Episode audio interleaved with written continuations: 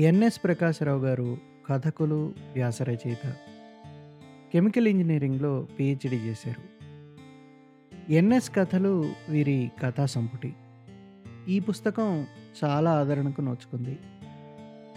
విశాఖ రచయితల సంఘంలో క్రియాశీల సభ్యులుగా ఈయన సేవలందించారు. వీరు అతి చిన్న వయసులో అకాల మరణం చెందడం తెలుగు సాహిత్యానికి లోటని చెప్పవచ్చు. కథను మీకు అందించడానికి అనుమతినిచ్చిన శ్రీమతి నళిని గారికి కృతజ్ఞతలు. ఇంకా తెల్లవారలేదు. శీతాకాలం మంచు బాగా కురుస్తోంది. సముద్ర పొడ్డునే ఉన్న ఆ పొడుగు రోడ్డు నిర్మానుష్యంగా ఉందనే చెప్పాలి. ఒకవేళ ఎవరైనా ఉన్నారేమో. ఆ మంచు తెరల్లోంచి మాత్రం ఎవరూ కనబడడం లేదు. చలికి జడిసేగాబోలు పక్షులు కూడా ఇంకా గూళ్ళు వదిలి రావడం లేదు. సముద్రపు హోర్ని కూడా ఆ మంచు మింగేసినట్టుంది. ఆ పక్కని సముద్రమే లేనట్టుంది. స్టీమర్లలో దీపాలు కాబోలు ఏవో ఆకాశ దీపాల్లాగా మసక మసగ్గా కనబడుతున్నాయి. రోడ్డుకి రెండో వైపు ఇళ్ళున్నాయి. కానీ పొగమంచుతో కప్పడిపోయాయి. తెల్లారగట్లే చదువుకునే కుర్రాళ్ళ గదుల్లో దీపాలు కాబోలు అక్కడక్కడ కనబడి కనబడినట్టు కనబడుతున్నాయి. మంచుని చీల్చుకుంటూ ఎవరో ఇద్దరు మనుషులు వస్తున్నారు. వాళ్ళ ముఖాలు స్పష్టంగా కనబడకపోయినా వాళ్ళలో ఒకరు లావుగాను మరొకరు అంత లావుగా లేనట్టు కనబడుతున్నారు. అంత లావుగానే ఆయన చేతిలో వాకింగ్ స్టిక్ ఉంది. దాన్ని మహా జోరుగా ఊపుతూ నడుస్తున్నాడు అతను. లావుగా ఉన్న ఆయన నోట్లో పైప్ ఒకటి ఉంది. నోట్లో ఉంచుకునే ఏదో మాట్లాడుతున్నాడు అతను. ఇద్దరూ నెమ్మదిగానే నడుస్తున్న లావుపాట ఆయన కొంచెం ఈడుస్తూ నడుస్తున్నట్టు రెండో ఆయన ట్రిమ్గా నడవడానికి ప్రయత్నిస్తున్నట్టు ఉంది. వాళ్ళిద్దరూ తలలకి మఫ్లర్లు చుట్టుకున్నారు. చలికోట్లు వేసుకున్నారు. కాళ్ళకి బూట్లు దొడుక్కున్నారు. వాళ్ళిద్దరిలోనూ పైప్ పట్టుకున్న ఆయన యూనివర్సిటీలో అదేదో శాస్త్రంలో అసిస్టెంట్ ప్రొఫెసరు. వాకింగ్ స్టిక్ పట్టుకున్న ఆయన అదే యూనివర్సిటీలో మరేదో శాస్త్రంలో ప్రొఫెసరు. మేస్టారు అన్నాడు అసిస్టెంట్ ప్రొఫెసరు. రష్యాలో కూడా చలి విపరీతంగా ఉంటుంది కానండి. అదంతా అదొరకం బ్యూటీ సార్. నేను అక్కడ కూడా అప్పుడప్పుడు మార్నింగ్ వాక్కి వెళ్ళేవాడినిలేండి. ఓడి జేబులో చిన్న ఓడ్కా బాటిల్ పడేసుకుని అంటూ పైప్ చేత్తో పట్టుకొని బడబడ నవ్వాడతను. ప్రొఫెసర్ ఏం మాట్లాడలేదు. ఆయన రష్యా వెళ్ళలేదు కానీ అమెరికా వెళ్ళాడు. అతను చిన్నప్పటి నుంచి జబ్బు మనిషి. అమెరికాలో ఉన్నన్నాళ్ళు హాస్పిటల్లోనే ఉన్నాడు. మంచు తెరలు మార్నింగ్ వాకులు అతని ఎరుగడు తన అనారోగ్యం గురించి అతనెప్పుడు చికాకు పడుతూనే ఉంటాడు. అందుకే ఏం మాట్లాడలేదు. ఆయన మౌనాన్ని అర్థం చేసుకున్నట్టున్నాడు టాపిక్ మార్చాడు అసిస్టెంట్ ప్రొఫెసరు. అసిస్టెంట్ ప్రొఫెసర్ పేరు ఎం. మారుతీరావు ఎంఎం అంటారు. స్టూడెంట్ సర్కిల్స్లో మొద్దు మాస్టర్ అని ఏమేమీ రావని ముద్దు పేర్లున్నాయి అతనికి. హెల్త్‌కి యోగాసనాలు మంచివి మేస్టారు. ఈ వయసులో యోగాసనాలు ఏం చేస్తానండి కానీ మార్నింగ్ వాక్ పర్వాలేదు. మీకెందుకు? ఇలాగా నాలుగు రోజులు మీరు నాతో రండి. ఐదో రోజు మీరే వచ్చి నన్ను పిలుస్తారు. అన్నాడు మళ్ళీ దడదడ నవ్వుతూ. ప్రొఫెసర్ క్లుప్తంగా అని ఊరుకున్నాడు. ఆయన పేరు professor J. Govardhana Giridhari. Professor J G Dhar అంటారు. జబ్బుగురుడు ఆయన రహస్యనామం. కొంతసేపు ఏమీ మాట్లాడకుండానే నడవసాగారు వాళ్ళిద్దరూ. ఈ ఇద్దరి మధ్య చాలా కాలం నుంచి మంచి స్నేహం ఉంది. వాళ్ళ స్నేహానికి ఒక కారణం ఇదే ముఖ్యమైన కారణమని కొందరు అంటారనుకోండి. వాళ్ళిద్దరిది ఒకటే కులం అవడం. అది కాకుండా మరో విషయంలో కూడా ఇద్దరిది ఒకే కులం. ఉన్నత విద్య కోసం యూనివర్సిటీ ఖర్చు మీద విదేశాలకు వెళ్ళి ఉన్న విద్యతోనే తిరిగొచ్చారు ఇద్దరు. చదువుకునే రోజుల్లో అంటే విద్యార్థి దశలో తన శాస్త్రాన్ని మారుతీరావు ఎన్నడూ సరిగా చదువుకోలేదు. ట్యూటర్ అయ్యాక చదవలేదు. లెక్చర్ అయ్యాక అంతకన్నా లేదు. ప్రొఫెసర్ అయ్యాక అసలు లేదు. అతను కొద్ది రోజుల్లోనే ప్రొఫెసర్ అయ్యే అవకాశం ఉంది. అవగలనన్న నమ్మకం గూడా అతనికుండేది నిన్న మొన్నటిదాకా. ఎంచేతంటే అతని కులం వాడొకాయన రాష్ట్ర మంత్రివర్గంలో స్టేట్ మంత్రిగా ఉంటున్నాడు. అతను కనీసం క్యాబినెట్ మంత్రి అయినా కాలేనందుకు అసిస్టెంట్ ప్రొఫెసరు మహా చిందులు అయితే ఈ మధ్య అతనికి ఒక కొత్త సమస్య ఒకటి తగులుకుంది. ఆ సమస్య కంటిలో నలుసు కన్నా, కాల్లో ముల్లు కన్నా ఎక్కువగా అతన్ని బాధిస్తోంది. ఈ అసిస్టెంట్ ప్రొఫెసర్‌కి ఏమీ రాదని, ఇంగ్లీష్‌లో గూడా సరిగ్గా మాట్లాడలేడని, ఇతని గురించి ఆకాశరామన్ ఉత్తరాలు పై అధికారులకు అందాయి. మారుతీరావు ఇంగ్లీష్ గురించి విద్యార్థి లోకంలో బోలెడు జోక్స్ ప్రచారంలో ఉన్నాయి. దానికి తోడు ఆ స్టేట్ మంత్రి ఏవో పంతాలకు బోయి, ఉన్న పదవికి కాస్త రాజీనామా ఇచ్చేస్తానంటున్నాడని వార్తొచ్చింది. వీటన్నిటిని మించి మరో పెద్ద డేంజరస్ విషయంలో ఇరుక్కున్నాడు అతను రష్యా నుంచి తిరిగొచ్చిన కొత్తలో అడగని వాడిదే పాపం అన్నట్టు అందరికీ రష్యా గురించి గొప్పగా చెప్పేవాడు అక్కడి పరిశ్రమల గురించి, పాడి పంటల గురించి. పాఠశాలల గురించి, పసిపాపల గురించి, పంతుల గురించి తెగబొగుడుతూ చెప్పేవాడు. దాంతో అతనికి కమ్యూనిస్ట్ అన్న పేరొచ్చింది. ఇంత ఆస్తున్న తను కమ్యూనిస్ట్ అని పిలువబడుతున్నందుకు అతను చాలా గర్వించాడు. అయితే కొన్నాళ్ళకే అతనికి ఒక నగ్న సత్యం తెలిసొచ్చింది. సభ్య సమాజంలో కమ్యూనిస్ట్ అనిపించుకోవడం ఇంటికి, వంటికి మంచిది కాదని అర్థమైంది. అర్థమైన తర్వాత ప్లేట్ మార్చి, నుదుటి తిలకం దిద్ది, ఇంట్లో గోడలనున్న రష్యా దేశపు ప్రకృతి దృశ్యాల చిత్రపటాలు కూడా తీసిపారేసి ఎంతగా మంచి బాలుడుగా చలామణి అవుదామని ప్రయత్నం చేసినా, చేసిన పాపం ఏడేడు జన్మల దాకా వెంటాడినట్టు అతనికి కమ్యూనిస్ట్ అన్న పేరు మాత్రం పోలేదు. రాబోయే ప్రొఫెసర్ పదవికి కూడా ఇది అడ్డు తగులుతుందేమోనని భయంగా ఉందతనికి. ప్రొఫెసర్ జేజీధార్ సబ్జెక్ట్‌లో దిట్టని చెప్పలేం కానీ పాపం ఎప్పటికప్పుడు చదువుదామని అతను అనుకునేవాడు. కానీ అతని ఆరోగ్యం అలాంటిది. పుస్తకం పట్టుకుంటే చాలు పక్కలో నొప్పి వచ్చేది సబ్జెక్ట్ గురించి ఆలోచిస్తే చాలు ఆయాసం వచ్చేది. తనకన్నా ఆలస్యంగా జాయిన్ అయిన వాళ్ళు, ఆ మాటకొస్తే తన స్టూడెంట్సు, ఇక్కడ చదువులు పూర్తి చేసుకుని విదేశాలకు వెళ్ళి, పెద్ద పెద్ద డిగ్రీలు మోసుకొచ్చి, డిపార్ట్‌మెంట్‌లో తిష్ట వేసుకు కూర్చున్నారు.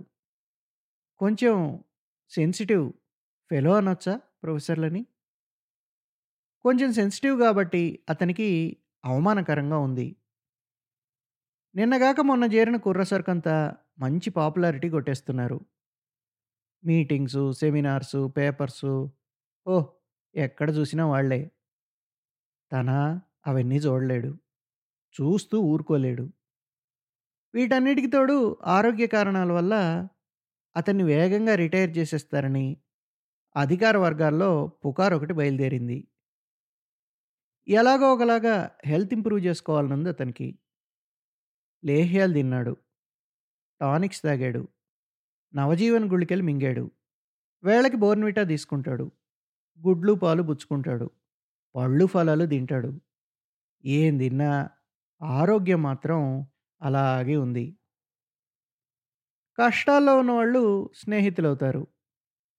ఆ కష్టాలు ఒకే రకం కష్టాలైతే, ఆ స్నేహితులు ప్రాణ స్నేహితులుగా మారచ్చు ప్రొఫెసర్ గోవర్ధన్ గిరిదారి గారికి, అసిస్టెంట్ ప్రొఫెసర్ మారుతీరావు గారికి ఇప్పుడున్నది ప్రాణ స్నేహం. తనతో పాటు మార్నింగ్ వాక్ వస్తే ఆరోగ్యం బాగు చేసుకోవచ్చునని ఎప్పటినుంచో చెప్తున్నాడు మారుతీరావు. చాలా రోజులు అంత ఉదయాన్నే లేవలేక రాలేకపోయాడు ప్రొఫెసర్. కానీ ఉద్యోగం ఊడిపోతుందేమోనన్న భయం అతన్ని ఆఖరికి లేపి కూర్చోబెట్టింది. ఇక మారుతీరావు మార్నింగ్ వాక్‌లో ఓ రహస్యం ఉంది. తను లావుగా ఉండడం వల్లే మొద్దు మాస్టర్ అన్న పేరు వచ్చిందని అతనికి ఓ అనుమానం ఉంది. తను స్లిమ్‌గా తయారైతే ఆ చెడ్డ పేరు పోవచ్చునని అతనికి అనిపించింది. ఆరు నెలల నుంచి ప్రతిరోజు ఉదయాన్నే లేచి, ఒక మైలు దూరం నడిచొస్తున్నాడు అతను ప్రొఫెసరు, అసిస్టెంట్ ప్రొఫెసరు మాట్లాడకుండా నడుస్తున్నారు. అనుకోకుండానే చాలా దూరం నడిచారిద్దరూ. మారుతికి కొంచెం ఆయాసంగా ఉంది. గోవర్ధనుడికి కొంచెం నీరసంగా ఉంది. పరగడుపుని ఇలా పరుగులు తీయడం అలవాట్లేదేమో అతనికి కొంచెం ఆకలి గూడా వేస్తోంది. మేస్టారు ఇవాల్టికి చాలు. ఇక వెనక్కి తిరుగుదాం. ఏమంటారు? అన్నాడు మారుతీరావు ఒగరుస్తూ. ఇంటి ముఖం పట్టారిద్దరూ. అప్పుడే తెలతెలవారుతోంది. ఉదయించడానికి కావలసిన సరుకు, సరంజామా అంతా సిద్ధం చేసుకుంటున్నాడు సూర్యుడు. మంచు తెరలు ఒకటొకటే విడిపోతున్నాయి. చలి కూడా చాలా మటుకు తగ్గింది. రోడ్డంతా వానబడినట్టు తడితడిగా తడి తడిగా ఉంది. అలా నెమ్మదిగా నడిచి వస్తూ వస్తూ పావును చూసినట్టు టక్కున ఆగిపోయారు ప్రొఫెసరు, అసిస్టెంట్ ప్రొఫెసరు. అసిస్టెంట్ ప్రొఫెసర్‌లో నోట్లో పైపు జారిపడిపోయింది. ప్రొఫెసర్ చేతిలో కర్ర నిలిచిపోయింది. పైపు చేత్తో పట్టుకొని తెరిచిన నోటిని అలాగే ఉంచి చూసాడు మారుతీరావు. వాకింగ్ స్టిక్ ఆనుకొని చూస్తూ అలాగే నిల్చుండిపోయాడు గిరిధారి. ఆ మసక వెలుతురులో ఎర్రగా, అందంగా, గంభీరంగా పెద్ద విమానంలాగా కనబడింది ఓ కారు. రోడ్డుకి కొంచెం పక్కగా నిలిపుంది. లోపలెవరూ లేరు. అద్దాలు మీదికెత్తేసున్నాయి. చుట్టుపక్కల ఎక్కడా అలికిడి లేదు. సముద్రపు హోరు తప్ప. కారుకి రెండు గజాల దూరంలో బొమ్మల్లా నిల్చుండిపోయారు ప్రొఫెసరు, అసిస్టెంట్ ప్రొఫెసరు. మేస్టారు అన్నాడు మారుతిరావు కొంచెం తేరుకొని. అదేనంటారా? అన్నాడు గిరిధారి నిటారుగా నిల్చోడానికి ప్రయత్నిస్తూ. అంత చలి పారిపోయి ఒక్కసారి ఉక్కబోయడం మొదలుపెట్టింది ఇద్దరికీ. మఫ్లర్ విప్పి భుజం మీద పడేసుకున్నాడు అసిస్టెంట్ ప్రొఫెసరు. మఫ్లరే గాకుండా కోటు బొత్తాలు గూడా 2, 3 విప్పుకున్నాడు ప్రొఫెసరు. చెదిరిపోయిన తల వెంట్రుకల్ని సర్దుకున్నాడు గిరిధారి. అది చూసి తనూ సర్దుకోబోయి మళ్ళీ ఊరుకున్నాడు మారుతీరావు. సర్దుకోడానికి మారుతికక్కడ ఏమీ లేదు. అసలే బట్టతల. దానికి తోడు ఆ మధ్యే తిరుపతి వెళ్ళి వచ్చాడు. ఆయన బీచ్‌కి వెళ్ళి ఉంటారు అన్నాడు మారుతీరావు ఇసుక దిబ్బల వైపు చూస్తూ. ఇసుక దిబ్బలు బాగా ఎత్తుగా ఉన్నాయి. సముద్రపు ఒడ్డు కనిపించడమే లేదు. దూరంగా అలలు లేని సముద్రం మాత్రం నీలంగా పెద్ద చెరువులాగా కనిపిస్తోంది. ఇసుక దిబ్బల మీద అక్కడక్కడ రావణాసురుడి మీసాల మొక్కలు తడి తడిగా కనబడుతున్నాయి. ఆయన మాత్రం ఎక్కడా కనబడలేదు. ఆ ఆయన యూనివర్సిటీ వైస్ ఛాన్సలర్ గారు. ఆ కారు ఆయనది. ఆయన ఆ యూనివర్సిటీకి కొత్తగా వచ్చాడు. వచ్చి ఇంకా వారం రోజులైనా కాలేదు. అంతకుముందున్న వైస్ ఛాన్సలర్ గారి హయాంలో యూనివర్సిటీ అంతా అల్లకల్లోలంగా తయారైంది. ఆ వీసీని పదవి నుంచి దింపడానికి విద్యార్థులు సమ్మె చేశారు. అందుకు కొందరు అధ్యాపకులు కూడా వెనకొండి నాటకం ఆడించారు. ఆయన పరిపాలనలో కొన్ని కులాల ఉపాధ్యాయులు, విద్యార్థులు, ఇంజనీర్లు డాక్టర్లు కొందరు, కొందరు కాంట్రాక్టర్లు బాగుపడ్డారు. బాగా డబ్బు చేసుకున్నారు. కొందరు ప్రమోషన్‌లు సంపాదిస్తే, కొందరు పరీక్షలు పాస్ అయ్యారు. కొందరు ఉద్యోగాలు సంపాదిస్తే, ఇంకొందరు విదేశాలకు అవకాశాలు సంపాదించుకున్నారు. కొన్ని కులాల వాళ్ళు మాత్రం తినడం గట్టి దెబ్బే తిన్నారు. అసమ్మతి వర్గం బయలుదేరింది. అలజడి జలరేగింది వెంటనే ప్రభుత్వం వారు ఆయన్ని మరో పెద్ద పదవికి పంపించేశారు. కొత్త వీసీ గారిని గోవర్ధనుడు, మారుతి ఇంకా చూడలేదు. చూడ్డానికి వెళదామని అనుకున్నారు కానీ ఇంతవరకు చూడడం జరగలేదు. వీసీ గారిని చూడకపోయినా ఆయన గురించి కొన్ని భోగట్టాలు మాత్రం చాలా రోజుల నుంచి తెలుస్తూనే ఉన్నాయి. వీసీ గారిది ఏ కులం? అది ఖచ్చితంగా తెలుసు. ఆయనకి స్వకులాభిమానం ఉందా? ఉండే ఉంటుంది. పరకుల ద్వేషం ఉందా? సరిగా తెలీదు. పోనీ ఏదైనా ప్రత్యేక కులం పట్ల ప్రత్యేక ద్వేషం ఉందా? అది సరిగా తెలీదు. ఇవి అతి ముఖ్యమైన వివరాలు. ఇవిగాక కొన్ని చిన్న వివరాలు. అంటే ఆయన ఒక రిటైర్డ్ ఐఏఎస్ ఆఫీసర్ అని, అమెరికా, రష్యా, పశ్చిమ జర్మనీ లాంటి దేశాలు తిరిగి, అక్కడి విద్యా విధానాన్ని గురించి స్టడీ చేశాడని, ఆయనకి విమానం లాంటి ఎర్రటి అమెరికన్ కారు ఉందని, ఇవందరికీ తెలుసు. ఇసుక దిబ్బల వైపు చూస్తున్న ప్రొఫెసరు, అసిస్టెంట్ ప్రొఫెసరు ఒక్కసారి తలలు తిప్పారు. ఒకరి ముఖంలోకి ఒకరు చూసుకున్నారు. ప్రొఫెసర్ తెల్లటి ముఖం ఇంకా తెల్లగా పాలిపోయింది. అసిస్టెంట్ ప్రొఫెసరు నల్లటి ముఖం అటు ఎర్రగా గాలేక, ఇటు నల్లగా ఉండలేక మధ్యరకంగా ఉండిపోయి, కొంచెం అసహ్యంగా తయారైంది. మారుతీరావు వెంటనే ముఖం తిప్పేసుకున్నాడు. ఇంకా ఒక్కబోస్తున్నట్టే కోటు బొత్తాలు మళ్ళీ పెట్టుకున్నాడు గిరిధారి.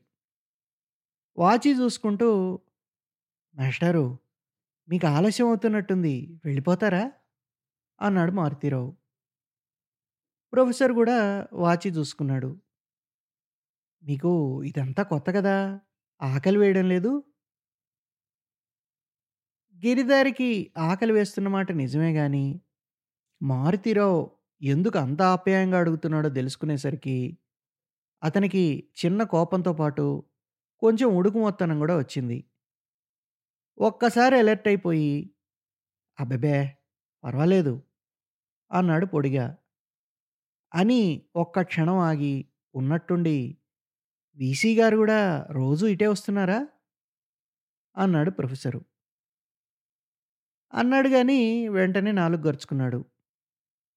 మారుతిలో తను ఇదివరకెన్నడూ చూడని కొత్త మారుతి ఇప్పుడు కనబడుతున్నాడు అతనికి వీసీ గారు ఇటు వస్తున్నారని ముందే తెలిసుంటే, నన్నీ దారంటే ఎందుకు తీసుకొస్తాడు వీడు? అనుకున్నాడు. ప్రొఫెసర్ ఆ ప్రశ్న వేసిన సమయానికి అసిస్టెంట్ ప్రొఫెసర్ కూడా సరిగ్గా అదే ఆలోచిస్తున్నాడు. వీసీ గారు రోజు ఈ దారంటే వస్తున్నారా? అలా అనుకోగానే అతనికి చాలా చిరాకు కలిగింది మారుతీరావు కొన్నాళ్ళ పాటు ఈ రోడ్డు అంటే వచ్చేవాడు. కొన్ని రోజుల నుంచి ఫర్ ఎ చేంజ్ మరో దారంటే నడవసాగాడు. ఇవాళ ప్రొఫెసర్ గారిని తీసుకొస్తున్నందుకు మళ్ళీ తన పాత దారికి వచ్చాడు. కలిగిన చిరాకుని కనబడనివ్వకుండా ముఖం తిప్పేసుకున్నాడు మారుతీరావు. నేను ఎరకపై తీసుకొచ్చాను ఈ జబ్బు వేధమని ఇప్పుడు ఎలా వదిలించుకోవడం? అనుకున్నాడు అతను దిబ్బమారుతి కన్నా తను సన్నగా ఉన్నాడు గనక పరిగెత్తికెళ్ళి వీసీ గారిని కలిస్తే? అనిపించింది ప్రొఫెసర్‌కి. కానీ ఆయన స్నానం చేస్తుంటే చూడడం బాగుంటుందా ఒకవేళ భార్య సమేతంగా వచ్చాడేమో! కాదు కాదు వచ్చారేమో! ఆ ఇసుక దిబ్బల మీద తను పరిగెత్తడం ఊహించుకోగానే కాళ్ళల్లో సత్తువంతా పోయినట్టయి నీరసంగా ఫీల్ అయ్యాడు అతను వీసీ గారు వచ్చేసరికి కారు దగ్గర నించునుంటే ఆయన ఏమనుకుంటాడు? కాదు కాదు ఏమనుకుంటారు? ఆయన ఫేవర్ కోసం దేవునిచ్చినట్టుండదా అయితే ఏం చేయాలి క్యాజువల్‌గా వస్తూ ఉంటే ఆయన కనబడినట్టుండాలి. కొంత దూరం మళ్ళీ వెనక్కి నడిచి నెమ్మదిగా ఇటొస్తే? ఈ లోపల ఆయన వచ్చి కారులో తురుమంటే ఇంతకీ తనని చూడగానే తన ముఖం మీద ఫలానా అసిస్టెంట్ ప్రొఫెసర్ అనేం లేదు గదా! తనే పరిచయం చేసుకోవాలి. ఈ ప్రొఫెసర్ గాడు ఎక్కువ అటెన్షన్ కొట్టేస్తాడు. తప్పదు. ఎంతైనా ప్రొఫెసర్ ప్రొఫెసరే. అసిస్టెంట్ అసిస్టెంటే. ఇక చస్తే వీడిని నాతో తీసుకురాకూడదు. ఇక ముందు సంగతి సరే. ఇప్పుడెలాగా? తన సబ్జెక్ట్ గురించి ఆలోచించి ఎన్నడూ బుర్రపాటు చేసుకోలేదు మారుతీరావు. నిజంగా ఆలోచించే ఉంటే ఈ పాటికి ఏ నోబెల్ ప్రైజో కొట్టేవాడేమో! ఎవరు చెప్పగలరు? కానీ ఇలాంటి విషయాల్లో అతని బుద్ధి అమోఘం. సీఎం మిరపకాయల చురుగ్గా పనిచేస్తుంది. వీసీ గారు రాగానే ఏం మాట్లాడాలో ఆలోచిస్తున్నాడు ప్రొఫెసరు. అన్నిటికన్నా ముందు తను చాలా రోజుల నుంచి మార్నింగ్ వాక్ వస్తున్నట్టు చెప్పేయాలి. ఆ వెధవ చెప్పి లోపన. ఉదయాన్నే ఇంత హుషారుగా తిరుగుతున్నాడంటే, తన ఆరోగ్యానికి ఏం లోపం లేదని అర్థం. ఇంకా కావాలంటే చిన్న చిన్న ఆటలు కూడా ఆడతానని చెప్పొచ్చు ఎవడు చూడొచ్చాడు నిటారుగా నిలబడి మంచి కండిషన్‌లో ఉన్నవాడిలా కనబడాలి. ఇంగ్లీష్‌లో టపాటపా మాట్లాడితే సరి. దెబ్బతో వీడి నోరు గట్టడిపోతుంది. ఆయన చేతిలో వాకింగ్ స్టిక్ ఉంటే సరే సరే లేకపోతే ఇది హంబుల్‌గా ప్రెజెంట్ చేయొచ్చు ఫ్యాషన్ కోసం తను ఈ స్టిక్ పట్టుకున్నాడు కానీ అవసరం వల్ల కాదని ఆయనకు తెలిసేలా చెప్పాలి. ఒకవేళ ఆయన అమెరికా గురించి మాట్లాడితే? తనకి అమెరికాలో ఆసుపత్రి జీవితం తప్ప మరోటి తెలీదే. అయితే మాత్రం పుస్తకాల్లో చదివిన సంగతులు లేవా? అవే చూసినట్టు చెప్పేయొచ్చు. పర్వాలేదు. ఆ మాత్రం చెప్పగలడు తను. తను మంచి హెల్త్‌తో ఉన్నాడని ఇంప్రెషన్ ఆయనకిస్తే, ఈ మూడేళ్ళ సర్వీసు అయిపోగానే తనని ఎమెరిటస్ ప్రొఫెసర్‌గా గూడా వేయొచ్చు. 10 నిమిషాలు పాఠం చెప్తే సాధారణంగా పావుగంట రెస్ట్ తీసుకుంటారు ప్రొఫెసర్ గారు. కానీ ఇవాళ 2 గంటలు వీసీతో మాట్లాడడానికి సిద్ధంగా ఉన్నారాయన. అసిస్టెంట్ ప్రొఫెసర్ మారుతీరావు గారు జనరల్‌గా క్లాసులకు వెళ్ళరు వెళ్ళిన పాఠం మాత్రం చెప్పరు.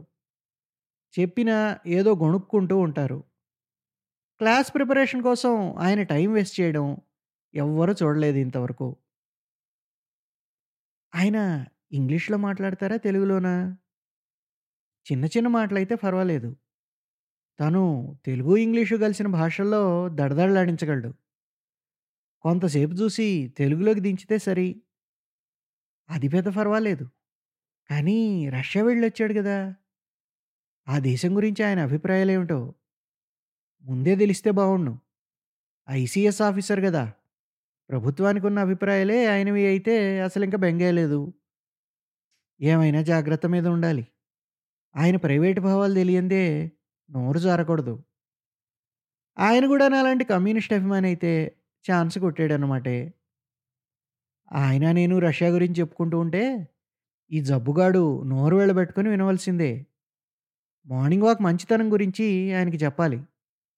వీడి జబ్బు మనిషని తెలిస్తేలా చేస్తే సరి. రోగం కుదురుతుంది. కైమని వినిపించింది హారను. ఉలిక్కి పడ్డారిద్దరూ. వేగంగా దూసుకుపోయింది ఒక కారు. గుండె ఆగిపోతుందేమోనని భయం వేసింది గిరిధారికి. మారుతీరావు కూడా బాగా జడుచుకున్నాడేమో గుండెలు దడదడలాడసాగాయి. ఇద్దరూ ఒక్కసారే ఒకరి ముఖం ఒకరు చూసుకున్నారు. వీడిక్కడి నుంచి కదలడం అన్న సంగతి ఇద్దరికీ స్పష్టంగా అర్థమైంది. ఎండ కొద్ది కొద్దిగా ఎక్కుతోంది. ఇసుక దిబ్బలు నిశ్చలంగా కూర్చునున్నాయి. దూరంగా సముద్రంలో ఎక్కడి నుంచి వచ్చాయో ఒక్కసారి కనిపించాయి వందలాది పడవలు. మబ్బులు లేని నీలాకాశం, అలలు లేని నీలి సముద్రం రెండూ కలిసిపోయి దిక్చక్రం స్పష్టంగా కనబడడం లేదు. తెల్లటి నీటి కొంగలు బారులుదీరి ఎగురుతూ పోతున్నాయి. సూర్యుడి ఎరుపు కొంచెం కొంచెం తగ్గుతోంది. రోడ్డుకి రెండో వైపున ఇళ్ళు తడితడిగా కనబడుతున్నాయి. పాలవాళ్ళు ఇళ్ళకి గేదెల్ని తోలుకు వెళ్తున్నారు. ప్రకృతి అంతా మనోహరంగా ఉంది.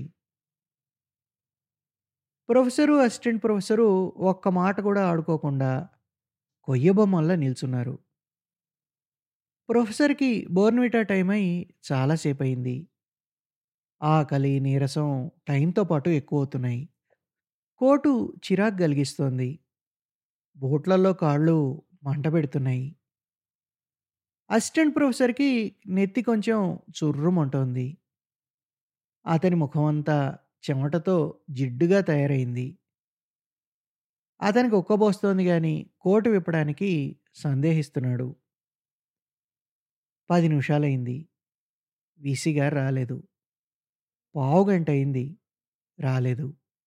ఏ క్షణానొస్తారా? ఏం మాట్లాడాలా? అని ఆలోచిస్తున్నారు ఇద్దరు ఎండ ఇద్దరినీ చిరచిరలాడిస్తోంది. ఇంతలో మారుతిరావుకి ఒక ఐడియా వచ్చింది. నేను జబ్బుగురుడు ఒకే కులం వాళ్ళం కదా ఇంతకు ముందున్న వీసీ వెళ్ళిపోవడానికి కారణం కులాల కలవలమే కదా ఈ కొత్త వీసీకి ఆ సంగతి తెలిసే ఉంటుంది కదా ఇప్పుడు ఇద్దరం ఒకేసారి కనబడితే, ఇవాళ కాకపోతే రేపైనా, ఇవాళ కాకపోతే రేపైనా ఒక కులం వాళ్ళంతా ఒక జట్టుగా ఉంటున్నాం అనుకుంటాడు కదా అది మనకి మంచిది కాదు గదా! అందుచేత అందుచేత ఈ ఐడియాని చేతనైనంత సౌమ్యంగా ప్రొఫెసర్‌కి చెప్పాడు మారుతీరావు. ప్రొఫెసరు అంతా విన్నాడు. మారుతి ఎంత సౌమ్యం నటిస్తున్నాడో, అతని మీద అంత అనుమానం ఎక్కువవుతోంది ప్రొఫెసర్‌కి. సరేననుకోండి. ఇంతకీ ఏం చేద్దామంటారు? అన్నాడు అంతా విని. ఇద్దరం కలిసే వచ్చినట్టు తెలియకుండా, మీరు కారుకి అటువైపు కొంత దూరం వెళ్ళి, అటునుంచి ఇటు రండి. నేను కారుకి ఇటువైపు కొంత దూరం వెళ్ళి, మళ్ళీ ఇటొస్తాను. అన్నాడు అసిస్టెంట్ ప్రొఫెసరు. నేను వచ్చేలోపునే ఆయనే వచ్చేస్తే? మీకెందుకు? నేనున్నానుగా. మిమ్మల్ని అప్పుడే చూసినట్టు, గుడ్ మార్నింగ్. రండి సార్. మార్నింగ్ వాక్ వచ్చారా అని అడుగుతాను. అన్నాడు మారుతిరావు అభినయిస్తూ. ప్రొఫెసర్‌కి ప్లాన్ అర్థమైంది కానీ ఆ అడ్వాంటేజ్ తనే కొట్టాలనుకున్నాడు. మీరే కారు వెనక వైపు వెళ్ళండి. ఇటు వెళ్తాను అన్నాడు. కాదు. మీకు తెలీదు. మీరు అటువైపు వెళ్ళండి. నేను ఇటు వెళ్తాను అంటూ వెళ్ళిపోబోయాడు అసిస్టెంట్ ప్రొఫెసరు. టక్కున ముందుకెళ్ళి మారుతికి అడ్డంగా నిల్చున్నాడు గిరిధారి. ఏమిటి నాకు తెలియంది నీకు? నీకు తెలిసిందిను అటు వెళ్ళండి. అన్నాడు కొంచెం అధికార స్వరంతో. నేను ఎందుకు చెప్తున్నానో మీకు తర్వాత తెలుస్తుంది. మీరే వెళ్ళండి దారి వదులు. వదలండి. అన్నాడు దారి తప్పించుకుంటూ. తర్వాత తెలిసేది తర్వాత తెలుస్తుంది కానీ now you should go that side. దారొదలమంటే నీకు కాదు మీకు కాదు. దారదలండి ముందు. అన్నాడు మారుతీరావు. ఏ తంతావా? తంతారా? అన్నట్టు చూశాడు ప్రొఫెసర్ కళ్ళలోకి. అంత పని చేస్తాను. వెళ్ళటు అన్నట్టు చూశాడా ప్రొఫెసరు. పొట్ట మీద ఒకటి ముక్కు మీద మరోటి రెండు గుద్దులు గుద్దితే వెనక్కి విరుచుకుపడిపోతాడు ముసిలిముండా కొడుకు. అనుకున్నాడు అసిస్టెంట్ ప్రొఫెసరు. చేతికర్రతో బోడిగుండు మీద ఒక్కటిస్తే కిక్కురుమనకుండా చస్తాడు ఈ వెధవ. అనుకున్నాడు ప్రొఫెసరు. ఒకరికొకరు ఎదురుగా నించున్నారు ఇద్దరు. ఆ ఇద్దరు ఎలా నించున్నారు? మదమత్తేబహల్లాగా? సింహశార్దులల్లాగా గ్రామసింహ మార్జాలల్లాగా ఎలాగో అలాగా. మీ ఇష్టం. పొద్దుటెండ చురుకు చురుకు అనిపిస్తుంది ఇసుక దిబ్బల మీద నుంచి మనుషులు వస్తున్న అలికిడి వినిపించింది. స్పష్టంగా తెలియకపోయినా ఏవో మాటలు కూడా వినిపిస్తున్నాయి. మారుతిని వదిలాడు గిరిధారి. సర్దుకొని నిల్చున్నారిద్దరూ బుద్ధిమంతులాగా. ఎవరివో రెండు తలలు కనిపించాయి దుబ్బుల చాటునుంచి. కారుకి కొంచెం పక్కగా వెళ్ళి నిల్చున్నారిద్దరూ. ఇద్దరికీ ఒకరి మీద ఒకరి చంపుదామన్నంత కోపం ఉన్నా, ఆప్తమిత్రులా కనబడడానికి ప్రయత్నిస్తున్నాయి వాళ్ళ ముఖాలు. ఇసుక దిబ్బల వైపు చూస్తూ నిల్చున్నారు. తెల్లటి యూనిఫామ్ వేసుకుని కార్ డ్రైవర్ కాబోలు ముందొస్తున్నాడు. అతనికన్నా ముందు నల్లటి ఆల్సేషన్ కుక్కొకటి పరుగులు తీస్తూ వస్తోంది. దాని వళ్ళంతా తడిసిపోయి ఉంది. టైగర్ టైగర్ అని అరుస్తూ వెంటపడుతున్నాడు నెక్కరు చొక్కా వేసుకున్న కుర్రాడొకడు. ముగ్గురు వచ్చి కారు దగ్గర నిలిచారు. వెనక తలుపు తీసి తెరిచి పట్టుకున్నాడు నిక్కర్ కుర్రాడు. చెంగున గెంతి సీటు మీద నిలిచింది కుక్క. మరో నిమిషంలో కారు జారిపోయింది మెత్తగా, వేగంగా.